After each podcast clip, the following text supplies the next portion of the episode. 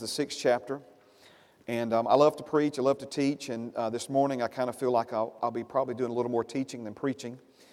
And um, there are some things that I want to share with you uh, as we begin this morning to talk about new life resolutions.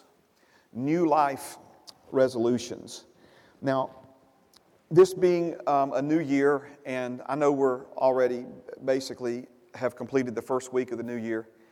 Um, sometimes, you know, when it's like New Year's Eve or January 1st, um, the, the talk of resolutions may carry a little more weight.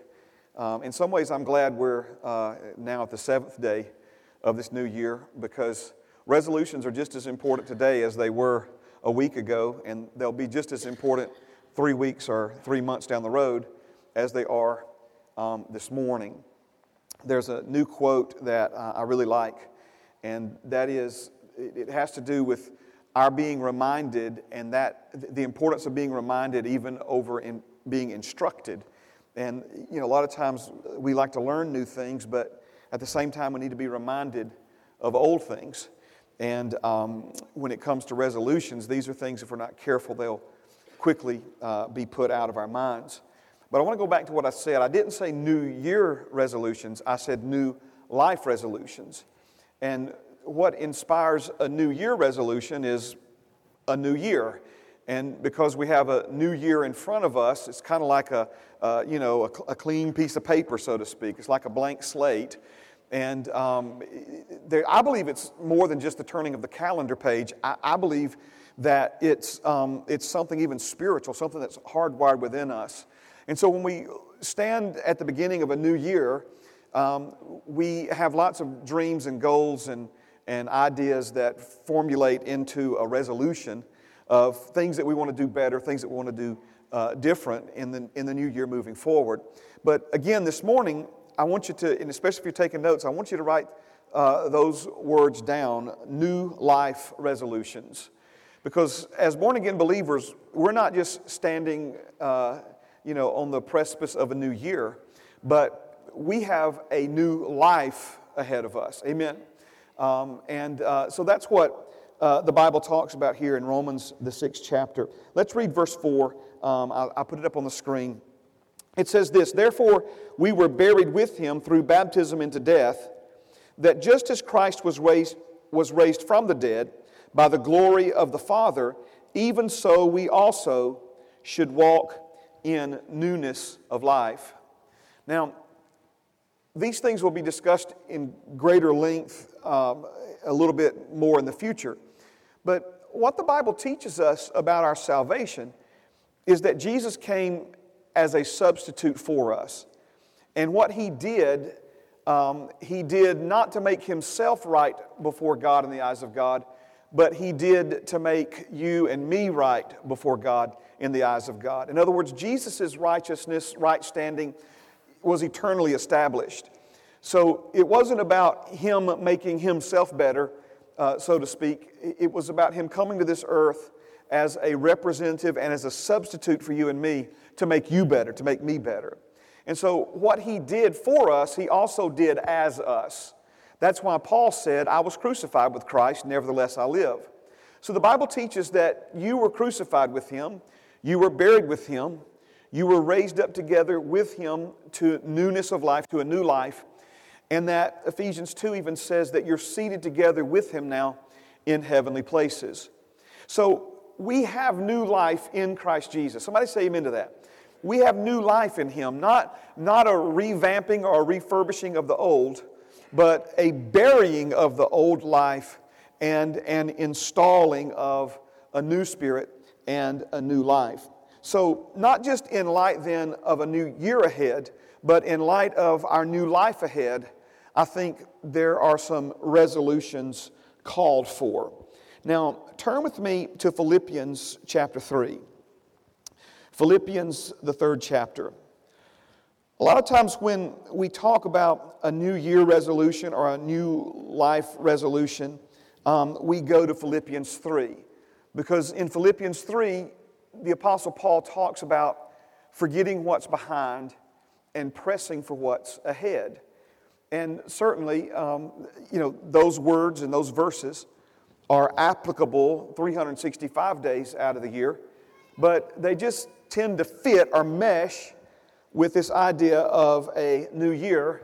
But Paul was not making a new year resolution in these verses, he was making a new life resolution and encouraging and inspiring all of us um, to do the same. Now, I want us to begin in verse number seven. So, Philippians chapter 3 and verse number 7. And Paul says this But what things were gained to me, these I have counted loss for Christ. But what things were gained to me, these I have counted loss for Christ. Now, if we were to take the time this morning and, and read the verses that came before this verse, we would read about Paul's accomplishments. We would read his resume, if you will. We would read about the things that he was the most proud of in the past, the, um, the hard work and effort that he had put into the life that he previously lived as a ruler in the Jewish religion, as a Pharisee among Pharisees, as one who excelled above all his equals in his own religion. This was a devout man. This was a committed man. This was a brilliant man who didn't just rest on the fact that he had a naturally uh, high IQ gifted by God, but he also worked feverishly and diligently for many, many years to develop um, his understanding and his knowledge, to, to grow and to, and, to, and to develop in his understanding of the law and, and, the, and the Jewish religion. And yet, it was all of these things, we could call them Paul's life accomplishments, if you will. The things that he had worked so hard to live up to and, and accomplish, and the reputation that he had established because of those things. These are the things that he's talking about in verse 7 um, that were once gain. Notice he says, These things were, were gain to me, were gain, not gain anymore, were gain to me. He says, These I have counted loss for Christ. Now, we're going to build some things this morning from these verses.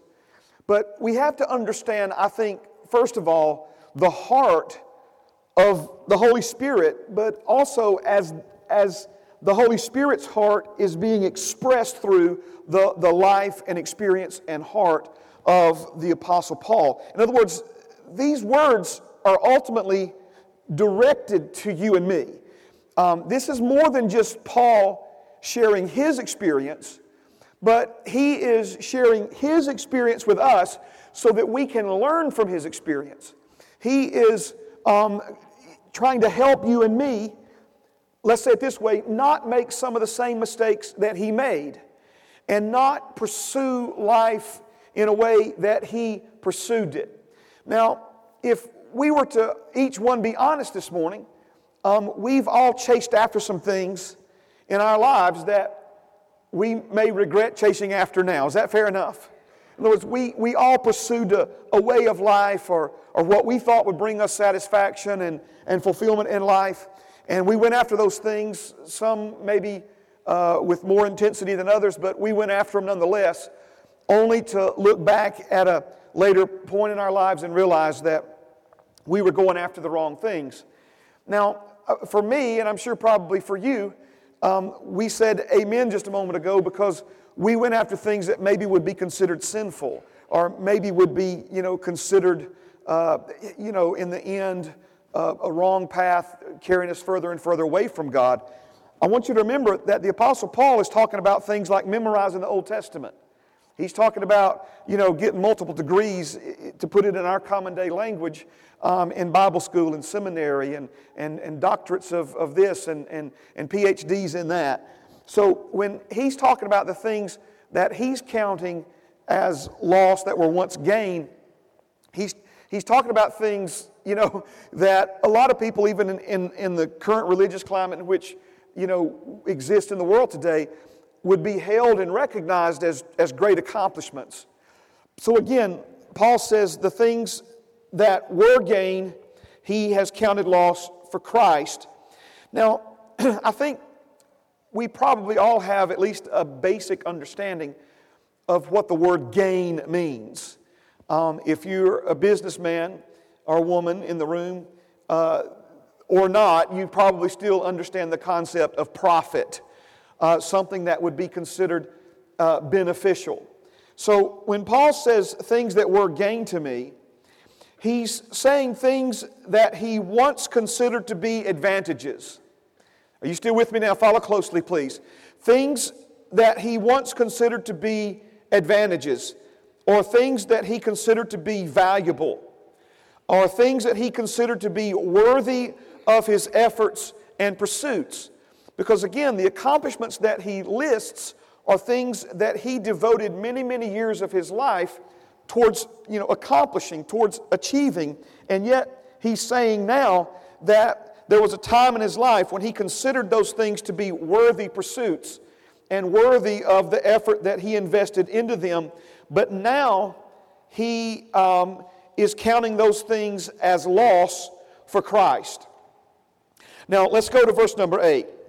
Yet indeed, I also count all things loss for the excellence of the knowledge of Christ Jesus my Lord, for whom I have suffered the loss of all things, and counted them as rubbish that I may gain Christ. Now, rubbish is a PG 13 um, version of what he literally said here. And, and he used a very strong word um, to, to mean dung or excrement, okay? And um, I don't know the right way uh, to, to say that, okay? But, you know, caca, poo poo, whatever you want to say, amen. Uh, that, that's what he's saying here. In other words, it, he didn't just say garbage, he didn't just say uh, rubbish, okay? But when in the original language, he used as strong a term as could possibly be used to communicate, are you ready? Waste. Waste, okay? He counts it all as a waste. He counts it all as a waste of effort, a waste of time, um, because he realized that what he now had opportunity to gain was so much more valuable, was so much more advantageous, was so much more precious, and was so much more worthy of his pursuit and effort. All right, now let's try to get something straight here for a moment, okay? Anything, because there's been times in my life when I look back on some of the years I spent in religion. And, and what I mean by religion, uh, it's what we covered in great detail this past year, 2017. Um, by religion, I mean self righteousness. Efforts on my part through my own behavior, through my own dedication to make myself right before God in the eyes of God. Um, when I look at some of the, the, the, the years that I spent in, um, in ministry, amen, uh, full time ministry, um, but in situations that were, amen, let's just say less than what God has brought us into at this point in juncture in our lives. There were years in my life when I said that those years were wasted. And the Holy Spirit corrected me on that because those years were not wasted. They, they, were, they were years that I was learning. They were years that I was growing. They, they, were, they were years that uh, you know, helped me. In other words, in those years, I learned a lot of good things to do, but I also learned a lot of good things not to do. Amen. And all of that was instrumental in, in forming and developing. And, and I'm not saying that the Holy Spirit couldn't have taught me those things faster and in different ways, but aren't you glad He meets you where you are? And, um, and if you're a little bit stubborn, amen, he'll, he'll still try to teach you as best He can uh, in your stubbornness. And so I would say that those years were wasted, and, and that, would be in, in, that would be wrong. It was incorrect um, for me to say. They, they absolutely were not wasted. So, to put this in perspective, what Paul is calling waste is only waste in comparison to what he is now pursuing in his life. And that is to know God personally and intimately something that was previously out of reach for him in that in the Old Testament, in the, in the, through the Old Covenant, or through the, the, the former religion or Jewish religion that he pursued. Are you understand what I'm saying here? So, and, and so to kind of put that in perspective, one of the reasons why I said that was wasted is because what Father has me involved in now is so much more meaningful. It's, it's so much more productive. Um, I feel like uh, that other people, including, you know, not just myself, that other people are benefiting more and are experiencing more and receiving more from God compared to what I did before. So, in that comparison, it's kind of like when he said, if you don't hate mother, father, uh, brother, sister, you understand what I'm saying? Um, and, and love him. It's not that Jesus is preaching hate. He's just saying that one is so much higher than the other that in comparison, it would appear to be. Does that make sense? Okay. Now, what was a waste for me, and I believe Paul would amen me on this if he were here this morning, is that he went about these things with the wrong attitude. He, he, in other words, he didn't have the right focus, the right intent in his heart. So, in other words, if I'm trying to make myself right before God in the eyes of God by all the sacrifice and all the service and all the study and all the memorization and, and, and trying to impress by, by excelling above everybody else and these kinds of things, well, that attitude, that's rubbish. That's a waste. And if God had not set me free from that, there's no telling where I would be today. And so I'm, I'm sure that that was a part of Paul's testimony, so to speak. In other words, that was rubbish. But thank God, amen, I, I still learned things during all that um, that, that benefit me greatly now. Are you understand what I'm saying? In other words, your, your heart can be wrong, but God still bring benefit from that. So memorizing the book of Galatians when I was 15, uh, because I competed in something called Bible quiz. I, I, that make me a Bible nerd, I guess. Um, but, but one of the driving factors behind that was because of the recognition I got from just beating the pants off of everybody. Are you understand what I'm saying? So if they're going to ask me 150 questions from the book of Galatians, then if you memorize the book of Galatians, you got a pretty good chance of getting all 150 correct. Are you, are you, are you following what I'm saying? All right. So, but again, because my attitude was wrong, that was a waste. But knowing it now, are you following what I'm saying? Is great gain, is great benefit. So when we look at all that Paul learned in the Jewish religion, oh my God, thank you so much because that wealth of background and experience provided the basis for an individual through the Holy Spirit to be able to write the book of Romans. And I believe to write the book of Hebrews. And, and of course, to write Galatians, Ephesians, Philippians, and 1st and 2nd Corinthians, and 1st and 2nd Thessalonians.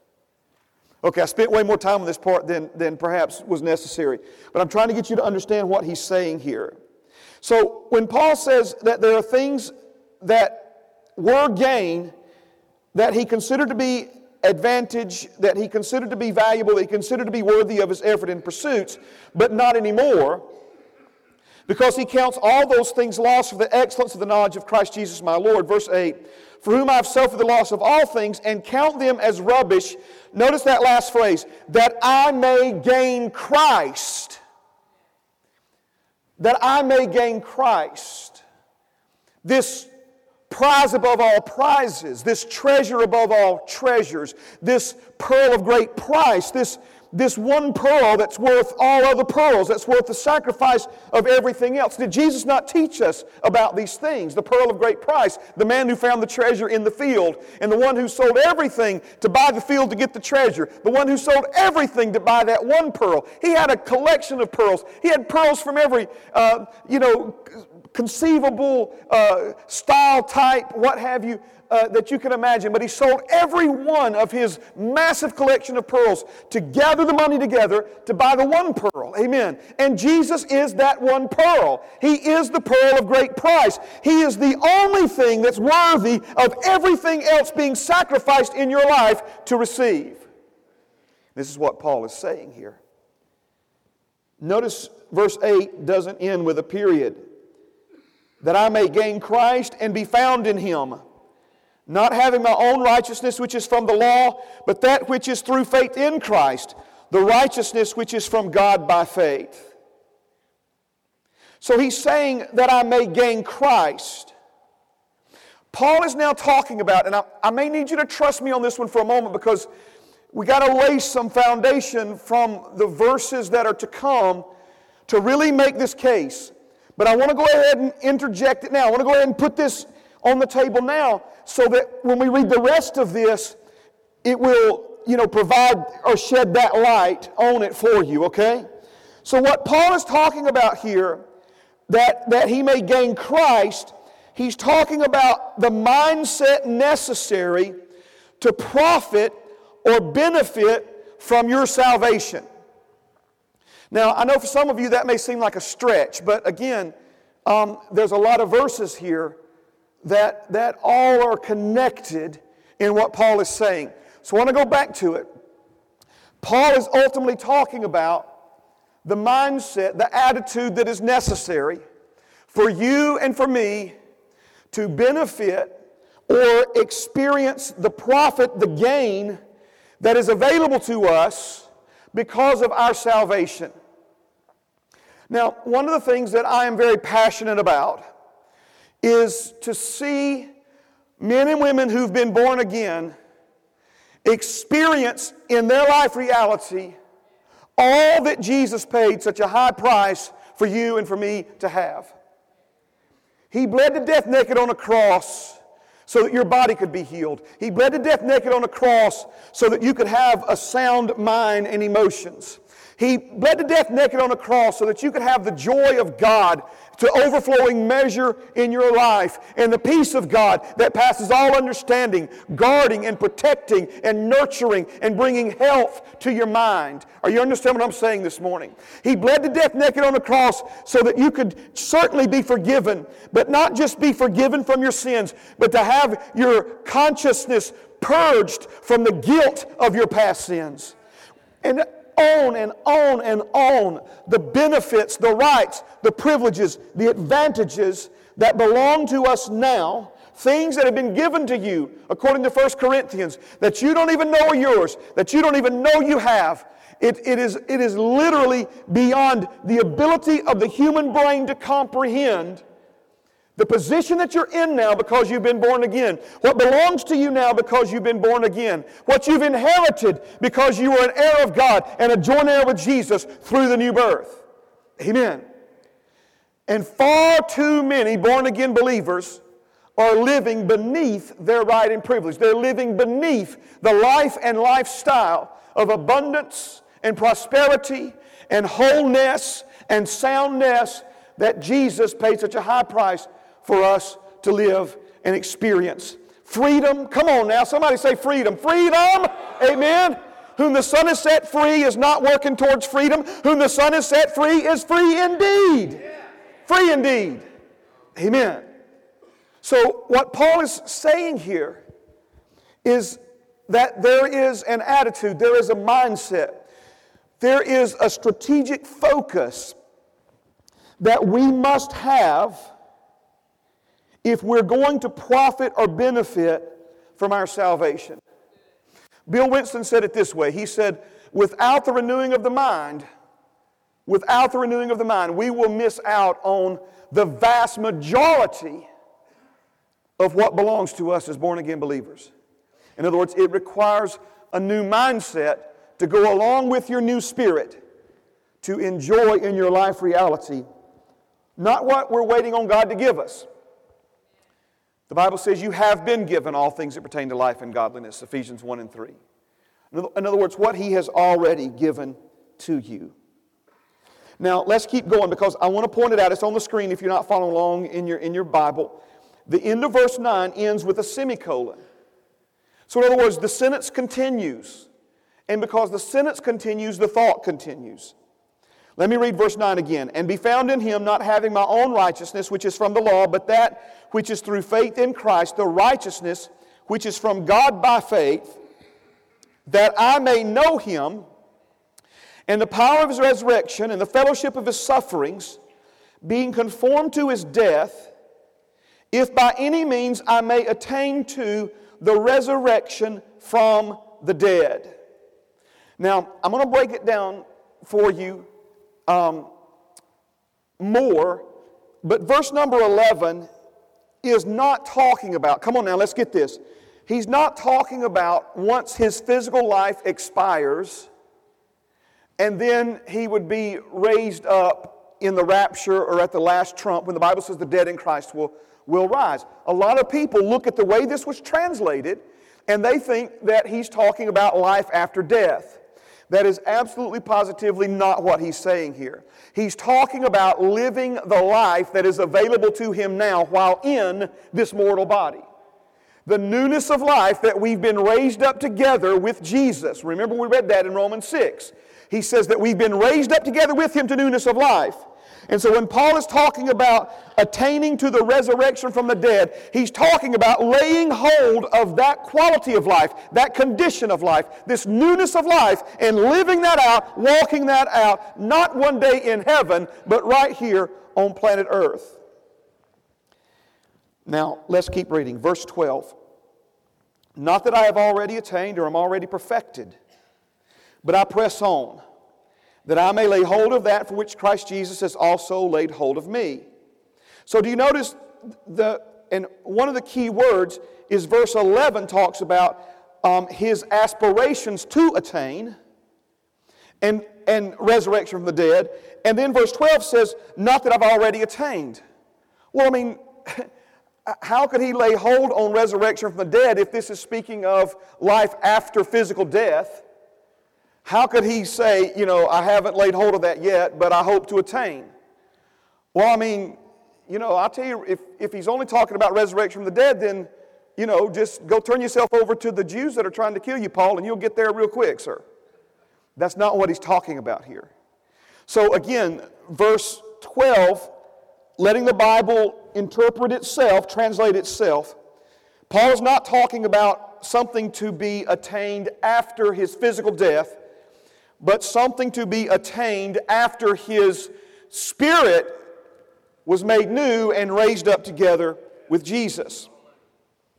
So he says, Brethren, I do not count myself to have apprehended, but one thing I do, forgetting those things which are behind and reaching forward to those things which are ahead.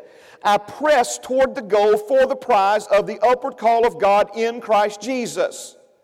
Therefore, let us, as many as are mature, have this mind. And if in anything you think otherwise, God will reveal even this to you. Nevertheless, to the degree that we have already attained, let us walk by the same rule, let us be of the same mind. So, this word attain, before we go any further, the word attain is perhaps best defined in verse 12, the end of that where he says that I may lay hold of that for which Christ Jesus has also laid hold of me. He's talking about the effort that we put, that you put, that I put towards pressing and pursuing and seeking to lay hold of that for which Christ Jesus laid hold of you. In other words, I like to say it this way because Jesus has got a hold of you now, there are things within reach that were previously out of reach. There are things now available to you that you can lay hold of in this life that were previously unavailable to you, unattainable for you, impossible for you to ever lay hold of and experience in your life reality. So, one way of saying this is, you know, Paul is going after what Jesus paid such a high price to give him. It would be like somebody buying you a really nice, really expensive gift and you not even bothering to unwrap it. You not even bothering to open it up. Or let's say you do open it up and you begin to, you know, at least let's say you tear one end off the package and you begin to realize what's in that package. And you say, well, you know, it's, it's kind of a bit much right now. We'll get to this later. I got more important things to do right now than finish opening up this package or to actually take this package and unbox it and begin to apply it to my life, to begin to incorporate this new gift into my life reality. So, this is what Paul is talking about. It doesn't make the gift any less yours. if it's still under a tree somewhere with your name on it, given to you by someone else, waiting for you to unwrap it, take advantage of it, and begin to incorporate it into your life. So, in the same way, what you've been given, you've been given by grace. What belongs to you, it belongs to you by grace. And the Bible says that anytime God gives you something, it's without repentance, meaning He'll never change His mind, He'll never take it from you. Now, the enemy's going to try to, to cancel it out. The enemy's going to try to trick you and deceive you and lie to you and make you think it's not for you and so forth and so on and, and get us focused on other things that are not advantageous and, and so, you know, so to speak. But again, it's yours. It's yours. And so Paul is saying, look, I'm, I'm putting forth tremendous effort now. Remember, he put forth tremendous effort in the past pursuing things that had no gain, that had no advantage in the end, that were not worthy pursuits, that were not worth his time and energy and effort. So he's saying, I'm transferring all of that effort and energy to a new goal, to a, towards a new prize towards attaining something else. He attained the recognition, he attained the reputation, he attained all that that past life offered to him, right? But he's counted all that as garbage now. He's counted all that as waste now. And he's refocusing his efforts, he's refocusing his energies and his intensities on going after this pearl of great price, on laying hold of that for which Christ Jesus has laid hold of him.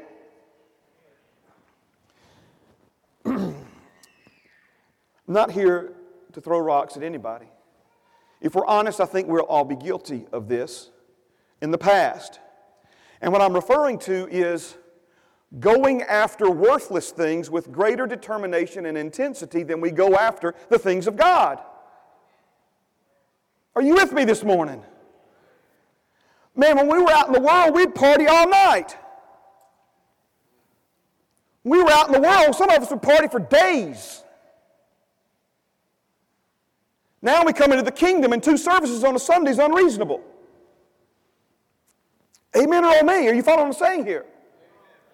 When we were going after things that, that are now considered a waste of our time, effort, energy, resources, think of the money that we spent. Now it's like a tithe. Are you kidding me? Now it's like an offering. Are you kidding me? That's all that church is about is money. We never said that's all the crack dealer was about. We never said that. Are you following what I'm saying? I'm not trying to bust your chops. I'm just trying to show you something here. Paul is speaking to us. Paul is pointing out the intensity, the effort that he invested, that he poured into his former life. And he says, I count that as waste now, but I am pressing I am pushing, I am reaching, I am striving, I am digging, I am running, I am churning, I am going after with everything that I have, with as much intensity and even more to lay hold of that for which Christ Jesus has laid hold of me. Amen.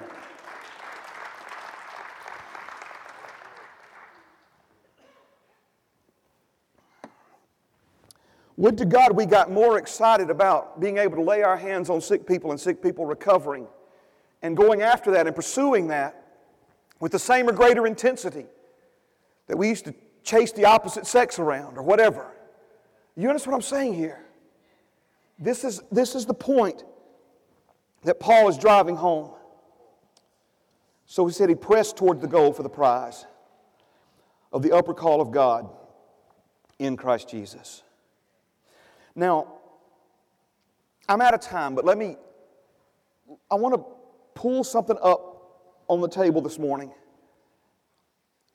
And that is the focus of the verses that we just read in Philippians 3 is often overlooked. To be honest with you, I have overlooked it for years. And so because we often study the Bible a theme at a time, or a few verses at a time, or a principle at a time, often we miss the bigger picture of a lot of verses and what all of those verses are pointing to like a giant index finger, you know, pointing like right there, right there, right there. And I'm offering to you this morning that the focus of the verses in Philippians 3 is verse number 10. Verse number 10 says this that I may know him in the power of his resurrection and the fellowship of his sufferings, being conformed to his death.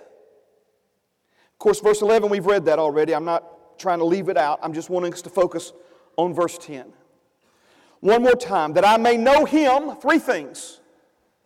That I may know him, that I may know the power of his resurrection, and that I may know the fellowship of his sufferings.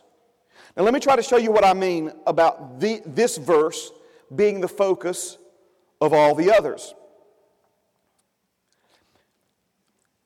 Paul's testimony is that he willfully walked away from all his accomplishments and counted all else as worthless garbage. Why? That he may know Christ. Not so that he could have a big ministry, not so that he could be known as, you know, as, as, a, as a Christian founding father. In other words, when he came over into Christianity, he didn't come over into Christianity to establish a reputation for himself. That was one of the things that he recognized as, as you know, causing him to miss Jesus when Jesus was on the earth because he was more interested in his reputation, what other people thought about him, than the truth that was standing in front of him, speaking to him in the form of, of Jesus himself. So, why did he walk away from everything? He walked away from everything that he may gain Christ. That's what he said, right? So, knowing him, according to these verses, is the key to walking in the full measure of what it means to be raised up to newness of life in Christ Jesus. In other words, that point about attaining to the life that's available.